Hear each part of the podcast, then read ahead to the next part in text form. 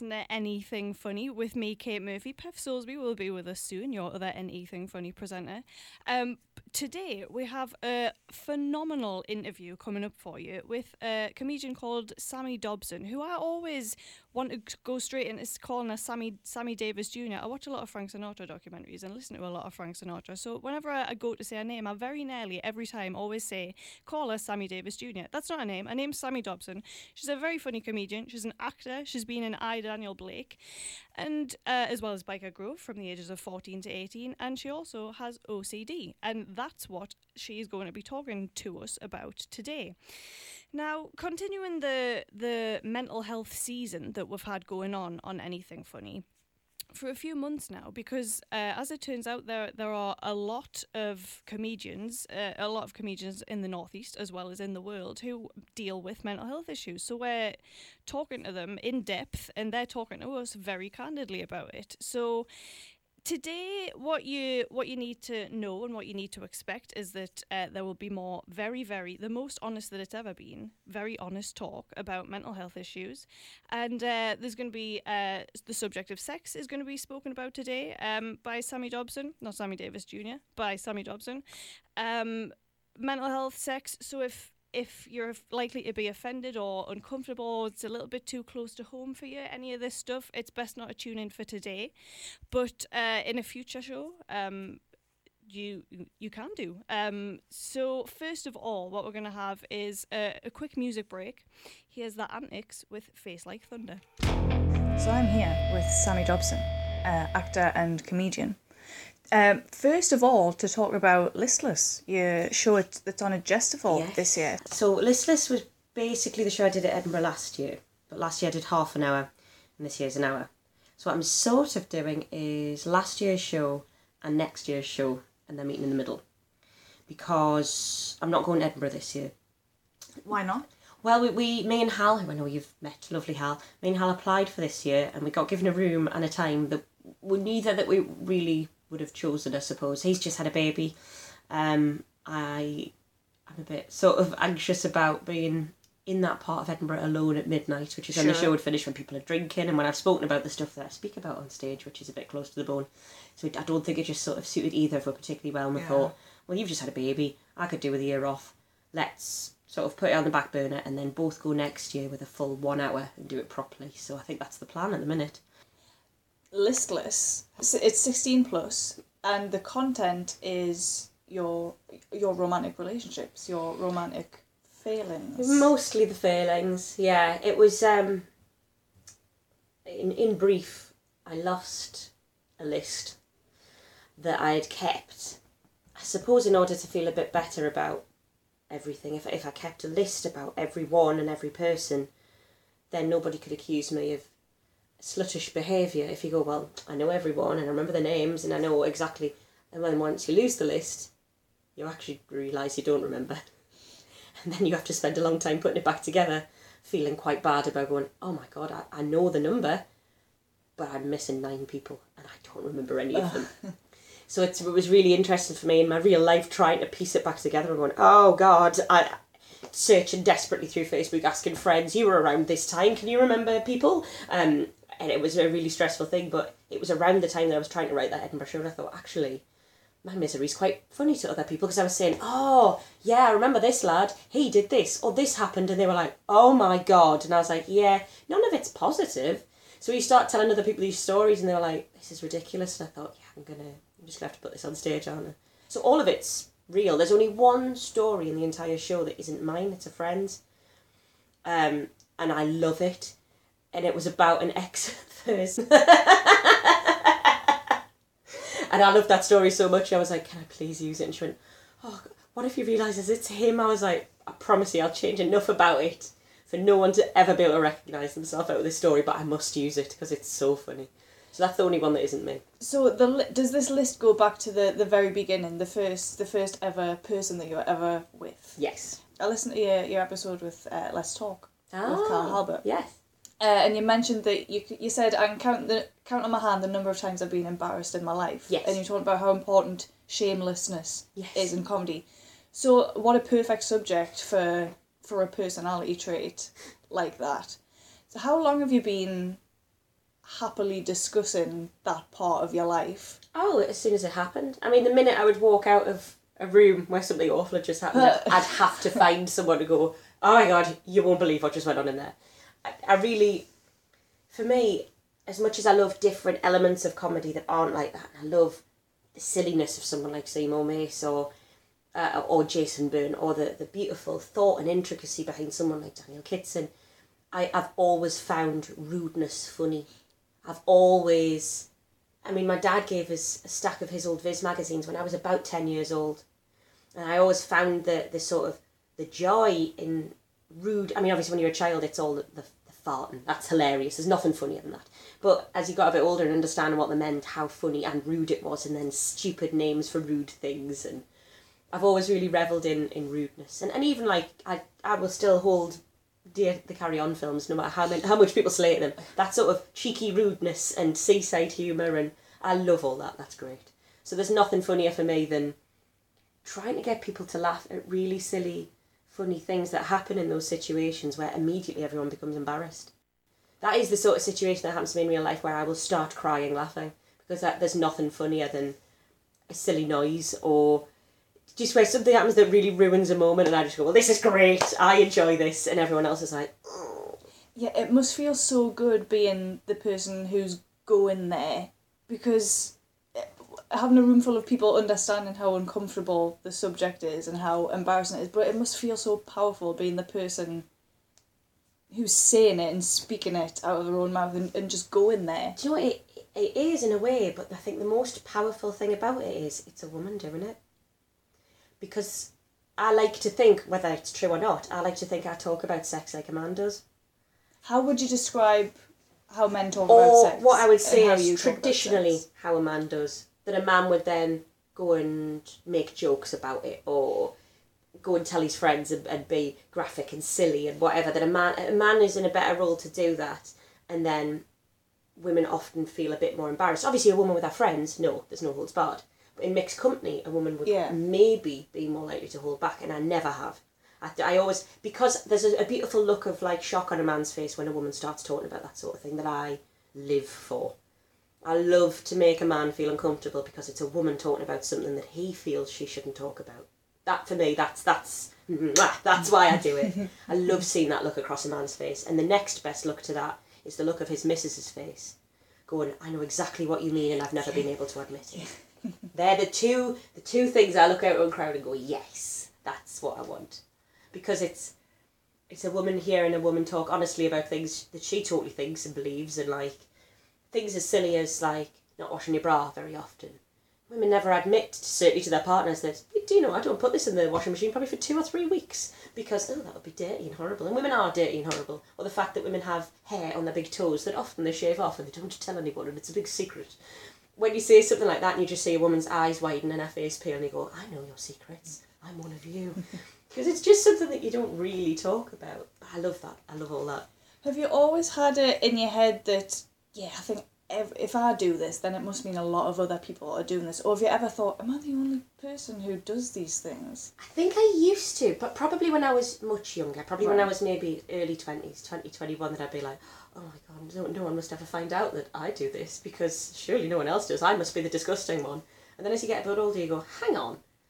No, everyone's doing this, aren't they? They're just not talking about it. And then you say it on a stage and women cackle as a collective and you go, we of course all do it, we just don't talk about it. And that's really fun. I went to see um, Sarah Pascoe and she she did this. She's like she's like ten minutes on incest and how interesting it seems.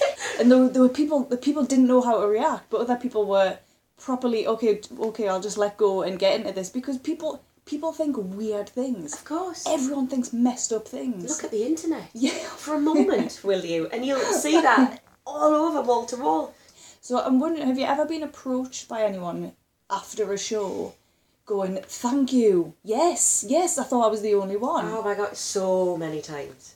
Obviously, always women. O- only ever women. Always women. Um,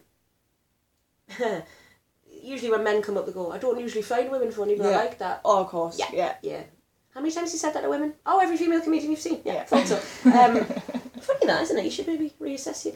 Never mind. Um, oh, this really annoys us. Men, after last year's show, spoiler alert, the culmination of the show being my boyfriend, who I love, who I've been with for over three years now, and the happiness in a relationship and the things that come out of that. The whole show ends on that message and that thing after the amount of blokes who've come up and gone, Hey, can I go on your list? Do you want to go for a drink? And it's like, Did you not listen to the end of the show about my boyfriend who I love very much? Come on now.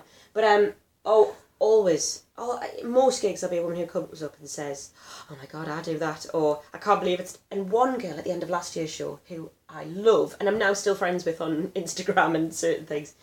She come, came up and went, I thought I was the only person with that list. And when I'd started doing it, her two friends turned around and went, because it was like, oh my god, this is you. You do this, and that for me was interesting because I didn't actually, th- I didn't know anyone else who'd kept a document like I'd kept that document. Because when I'd say to people, oh, I've lost my list, blah, blah, they go, what? Are you a serial killer? Why have you got that? Why are you keeping that sort of data? That's insane. So the fact another girl was sat there going, that's me. That's what I do. I was like, oh, you dancer. This is brilliant. Because I was reading about your show and it mentions that a big part of it is admin. Yes. Oh, the admin uh, element of it is essential. So it is. It's names in order, and then their age in brackets and mine next to it.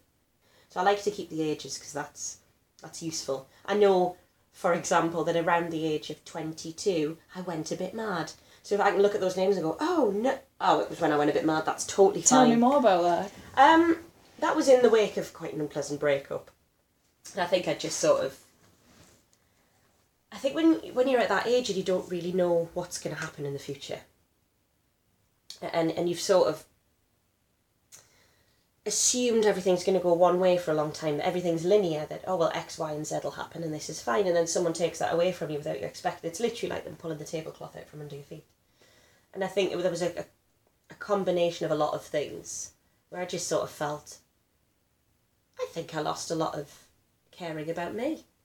What were those things?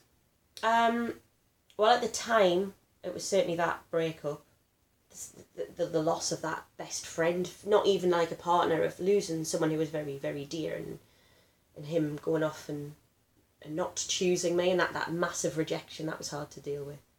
And any form of that in my life always reflects itself in my OCD. That always gets much worse. And then I find when my OCD gets much worse, I really hate myself for my OCD being that bad, and I end up in this loop of constantly chasing my tail of, but I need to do more, and if you do more, then that's worse, and, and it's a horrible little anxiety loop that I don't like. So everything sort of spiraled for a bit. And then things started to get better, and I climbed out the other side, and just around the time I started feeling good again, I was involved in an enormous car accident and nearly lost my life. What a cliffhanger to end on there. Sammy Dobson. Part one of the interview with Sammy today. We will be hearing more from her later, but it is now time for.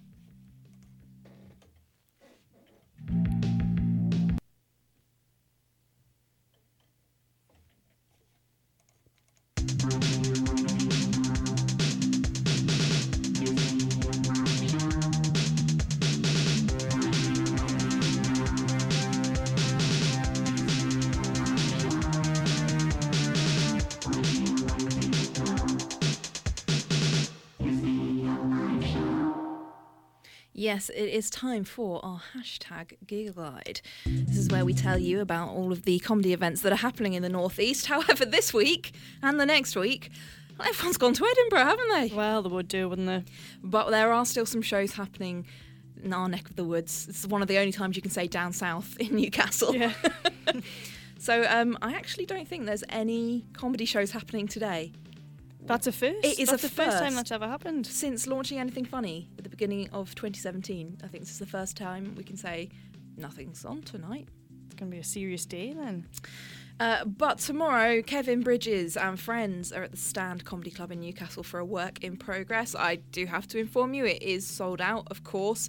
If you are interested in uh, getting tickets for these special gigs in future, make sure you sign up to the Stand Newcastle mailing list. Um, also on the 8th, that's tomorrow, we've got Siam's Rhubarb and Custard playing host at the Hilarity Bites Comedy Club, featuring Alison June Smith, all the way from Canada, and Dan Nightingale. And also on Tuesday in Guisborough, the Hilarity Bite Size New Act and New Material Night with Dan Nightingale again, he's a busy chap, with Phil Chapman hosting and some support. Wednesday is, of course, Red Raw at the Stand Newcastle, the weekly showcase for beginners, letting the newest comedians in the Northeast try out their material in front of a live audience for the first time, with up to 10 new acts. And the headliner is going to be John Whale. So you know that's going to be worth the £3, £4 it costs now. Yeah, John Whale's great. Uh, on Thursday, there is the beginning of the Thursday, Friday, and Saturday shows at the Stand Newcastle. Jonathan Mayer, Stephen Carlin, Bisha K. Ali, who is a poet. She's amazing. I really would recommend getting on to see her if you can. Catherine Scott and Matt Reed hosting. Then this weekend, there's the Kids Comedy Club back at the Stand Newcastle on Sunday, the 13th of August. Kate, you've you've seen one of these yourself. Yes. What- And we have we have a show on this, which was episode four of Anything Funny. How would you describe the Kids Comedy Club for someone who hasn't been? It is funny no matter how old you are, which is an important thing to say. It's not something that your kids drag you along to and something that you sit through and fake laugh at. You you will you will laugh real laughs at this thing because they are, it is hosted and headlined by very talented comedians who know how to do kids comedy. Because kids comedy at its best is comedy that makes everyone laugh. Just without swearing. Yes. Which I think actually is a bit of a skill. Uh, they do say boobies Oh, okay. and other words. I don't think we can say on radio, but you can at a kids' comedy club, which is interesting. Very interesting. Now, um, on the 13th is Matt Reed's Gag Reels, which we mentioned in the last show. It's a new panel show at the Stand Newcastle based on the movies, but it's not movie trivia. The premise of films with teams battling out to be the best at having nothing and everything to do with the movies. Lots of games, lots of jokes, all hosted by Matt Reed. And it's described as the best panel show about films that isn't really about films. Sounds good to me. Monday the 14th, Good Grief is at the Stand Newcastle. That's an evening of comedy of emerging talent from the Northeast with four acts and one experienced compère for only £3. Tuesday the 15th, Kevin Bridges is back at the stand with his work in progress, but Is that one sold out as that well? one's sold out oh. too. However, if you are interested, do contact the Stand Newcastle to go on the reserve list. If somebody doesn't collect their tickets or they cancel, they will contact you and let you have that that ticket. I was almost going to say they'll let you have that seat. You will not be getting a seat. you will be standing up at the back of the room, but it's it's worth it for Scotland's biggest comedy export. Red Raw back again at the stand on the 16th of August. Then Thursday the 17th is the Suggestibles, the Northeast's favourite improv comedy troupe. If you like Whose Line Is It Anyway, then you'll love the games that they play, and it always finishes with an improvised musical. And Kate's taken part in that herself. Yes. What was the musical the last time you did it? The last time the musical was, um, it was aspects of roads because it always begins with aspects of, like Andrew Lloyd Webber's musical Aspects of Love. Um, so it's aspects of, and then they throw to the audience and say, give us any broad subject, absolutely anything. They've done aspects of package holidays, aspects of Greggs, aspects of meat, uh, and when I was there, it was aspects of roads at the last one. But yeah, always a great night where you'll you'll be you know bent over double with laughter. Um, if you're a little bit further out though, then Hartlepool's Pot House has got another hilarity bite-sized new act and new material night hosted by local Andy Fury. He's always good value. Friday the 18th is kicking off of the Stands weekend shows. Roger Monkhouse, Johnny Camden, Deej Paxton, and Katie Mulgrew hosting. I'm guessing not Katie Mulgrew from Deep Space, no, uh, from Star Trek Voyager. But that's that's who I think of whenever I hear that name. Captain Janeway. Uh, Sunday, the 20th of August, our favourite impressionist Cal Halbert is putting on a benefit gig in aid of the Sick Children's Trust at the stand in Newcastle. Elvis is in the building. Now, in many ways, Cal and Elvis are exactly the same.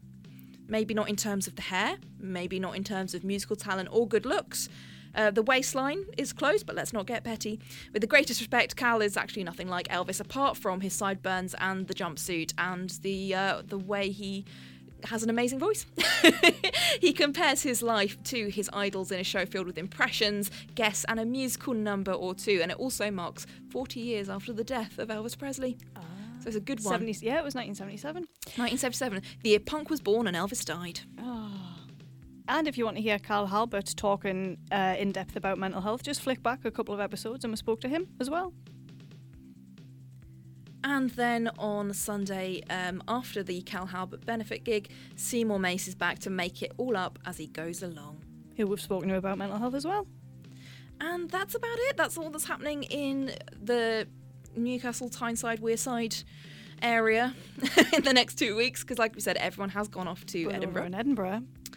Uh, so you know, do go and support our favourite comedians up at the Edinburgh Festival. Loads of the our, our northern northeastern pals are up there. Sammy Dobson herself uh, will not be there this year, but, But she year. will be next year.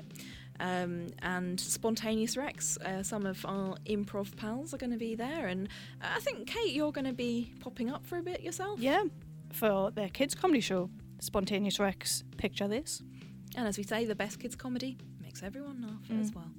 So now it's time for the second part of our Sammy Dobson interview. Um, as in the first, we will be having some fairly serious topics being dealt with.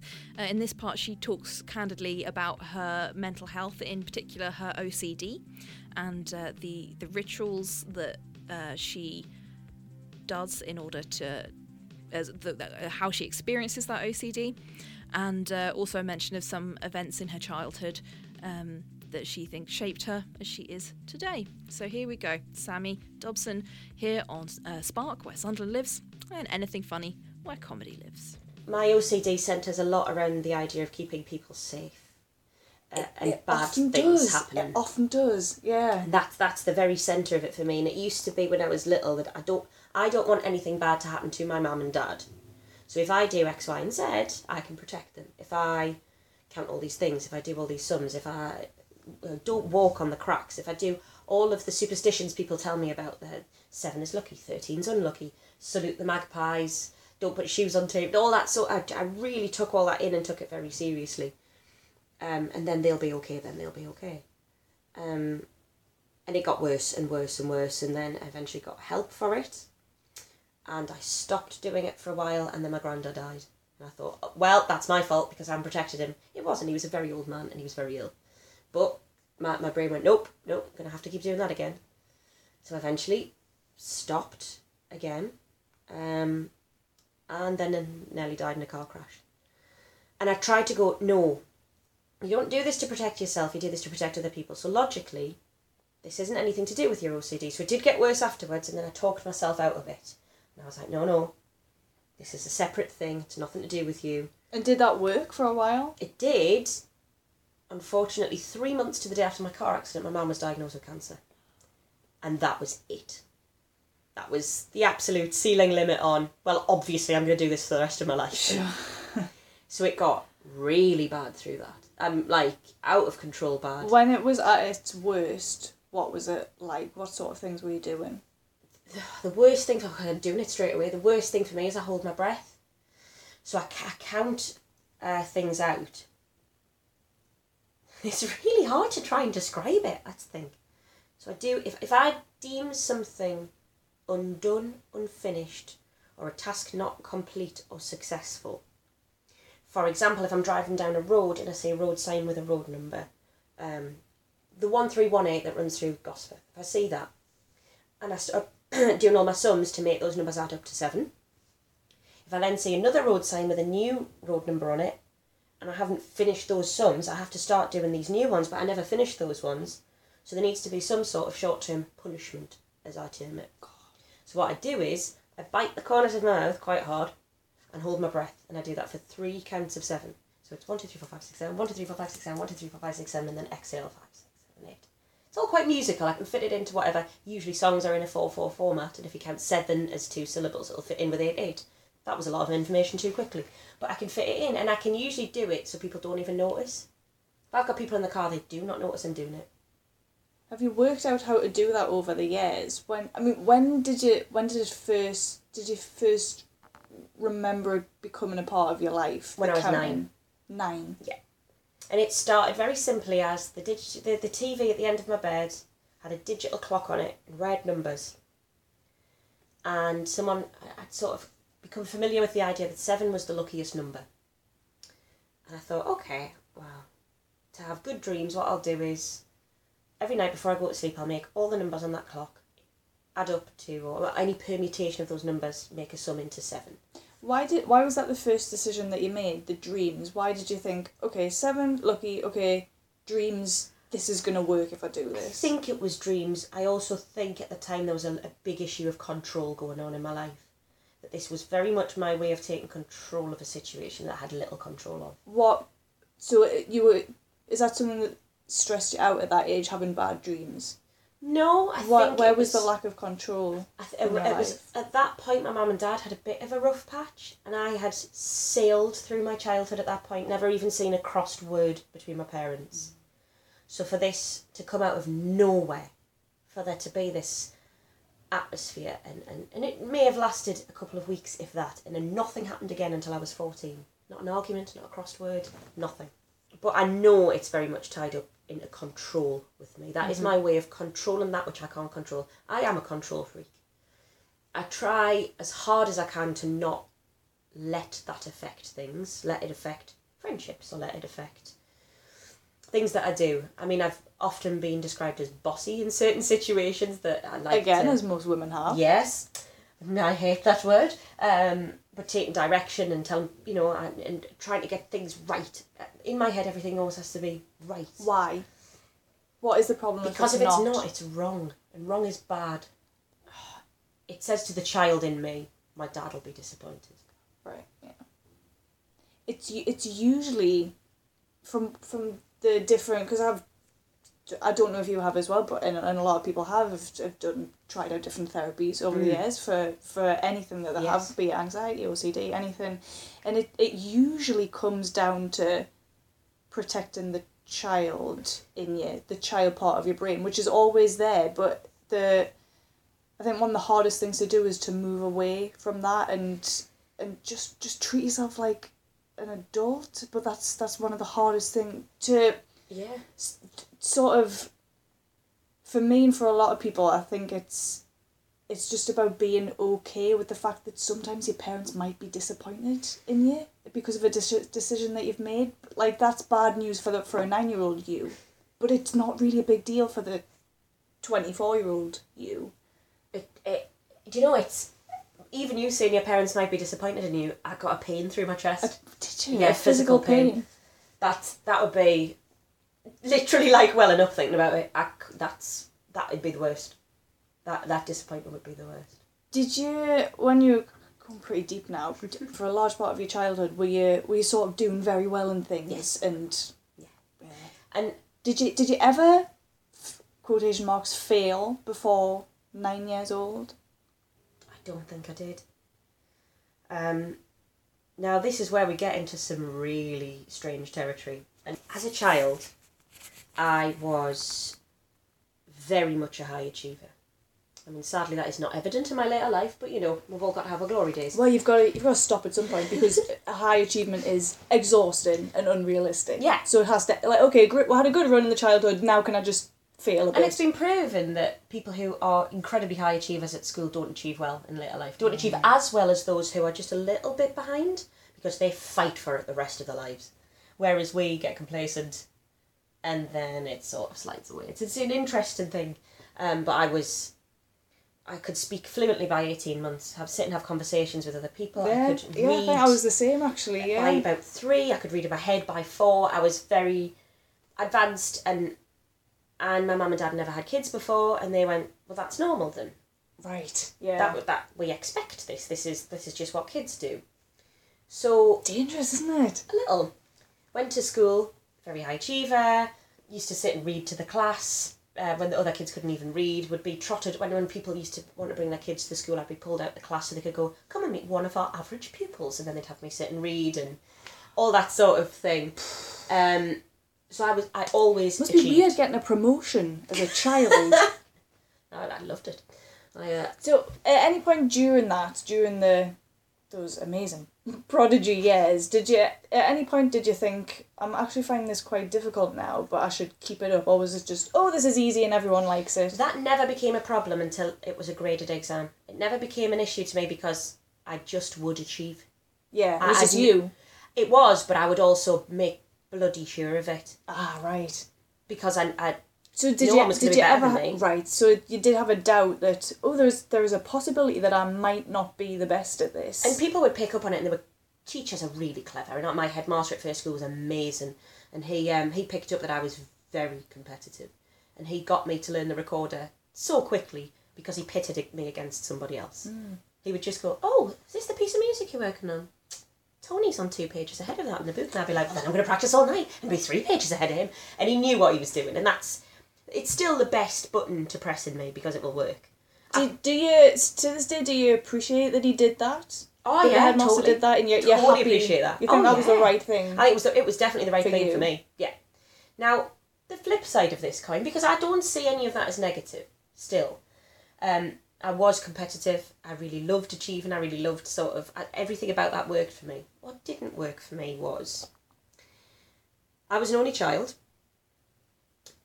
but I had a sister, an imaginary sister, who I didn't imagine. My dad imagined her and he pitted me against Sean, which was her name, in everything. Sean was my competition. Was she a, part of your child of a lot of your childhood? When did I, when I did can remember being two life? and Sean being around, so we're talking very young. So what I- did that start off as? How did joke? how was she introduced? Uh, just, just, as a it was just a funny thing that oh you haven't finished your dinner oh Sean. Ah, right. Because a lot of parents do that. That's. right because I've never heard anyone sort of having this I think that's. figure I think every parent has their own techniques. To, Right, Okay, yeah. we need to get these peas inside yeah here. Let's. the police are coming the police are coming now yeah that sort of Yeah. desperation Let, let's go into who. Yeah, whether it's phoning. I mean, Jason. Um, Jason Manford's talked about how his dad used to ring up the police when he did something wrong, and it was just his. He found out many years later it was his granddad on the end of the phone. Whatever works for that child. Okay, Yeah. let's get into their world. Find Yeah. out what what is important to a child, and then okay for you it was. Okay, So this, this this funny sister Sean Sean was sure brilliant at everything. enraged me. Yeah, she was perfect. Um, and it it started off as this jokey thing, and then it became a lot more serious because it became a competition for my dad's affection. That I would go and hug my dad, and he'd push us away because Sean was already hugging him, and then he'd incite me to hit her, to to like beat her up, and I'd be like punching and punching the sofa where she was sat, trying to throw her out the window, and he'd go, "Oh, she's over here now," and I, the fury that, oh, but it was always a case of Oh, I did. I got nine out of ten on my spelling test today. Oh, Sean got ten. Aww. I've been bumped up to four years above me in reading age. Chardon's reading five, and it was always that. Now my dad says now he appreciates it was not a positive or healthy thing to do, and the reason he did it was, in certain points of my life, I had no competition. I had no brothers and sisters. I was top of my class, top of my school. I had no competition, and he needed to instill competition in me to make me want to achieve. And that's why he did it, and it makes perfect sense.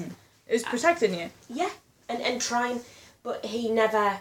He said he felt if he just showered me with praise the way my mum did, God love her, um, then I would just sit on, rest on my laurels. I would try that everything I did would be great, so why bother? So the flip side of that was nothing was ever good enough.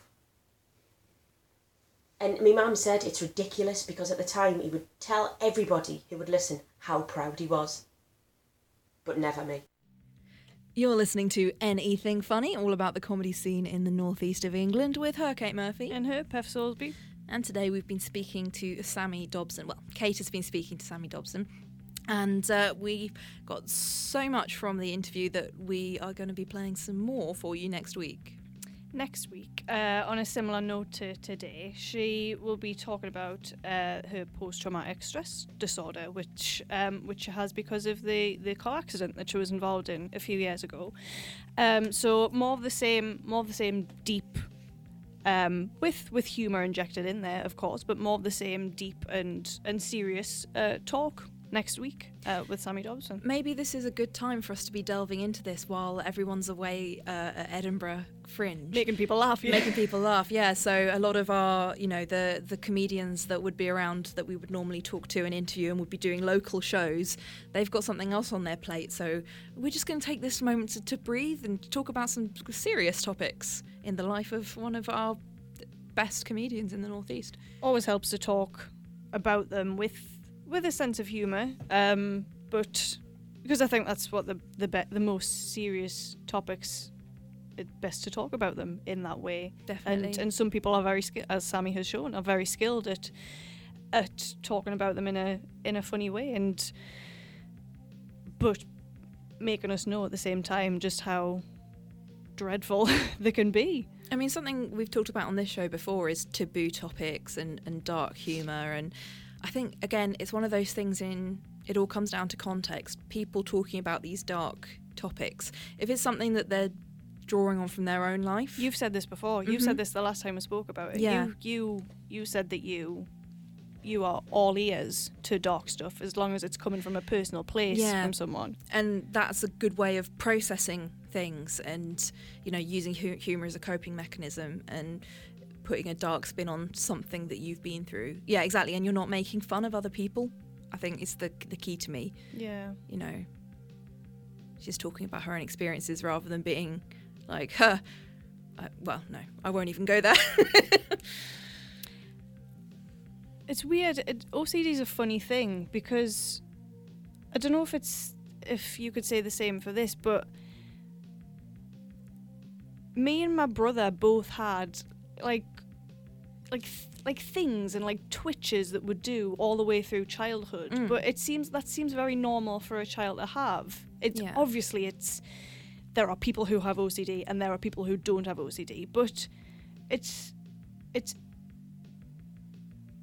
it's it's kind of a little bit more blurry in childhood. Obviously, it wasn't with Sammy. That was that was OCD that she was describing, but definitely, certainly me and my brother in our childhood, we had like repetitive things that both Mm. of us had our own like like my brother would like click and whistle to himself, just walk around doing that. Yeah. it was just like something that he did, like and wasn't like a like a compulsive thing, but it was something that he did. And my mum and dad would be like, "What? Stop that! What are you doing? You're annoying people." And you'd just be like, "Oh, I don't even realize that I'm doing it." But from a very young age, like for a long time, he did that, and I would have, I would have my own rituals that that I would do as well. D- did you?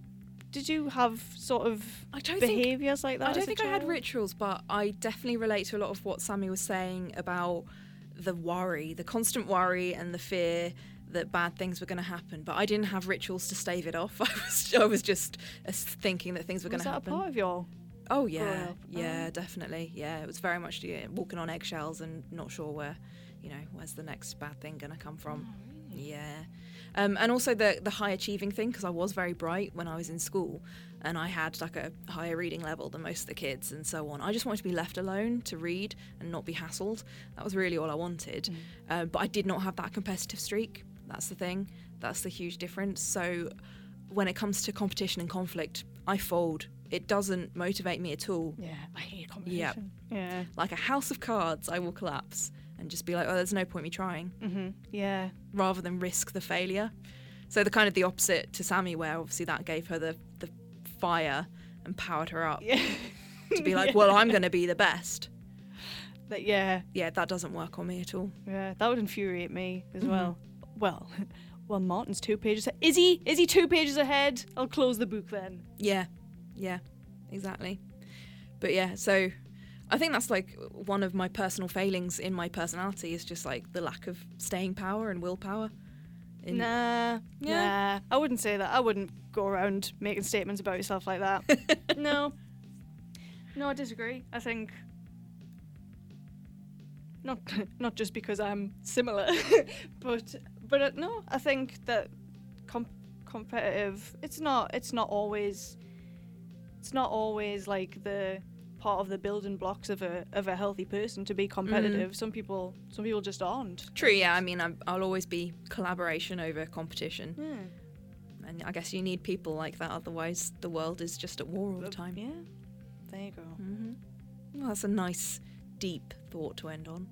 Shall we wrap up? Are we at wrap the end? there? We are pretty much at the end.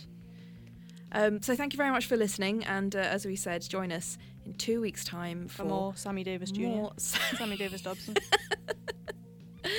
Uh, thank you very much for listening. And uh, if you have anything funny to share with us or any thoughts on what we've been talking about today, do get in touch. You can tweet us at anything funny or at Spark Sunderland or contact us through the Spark Facebook page. And remember to subscribe to us on Apple Podcasts and listen to our archive on mixcloud.com forward slash anything funny. We'll be back again in two weeks. Thanks very much for listening. We'll see you soon.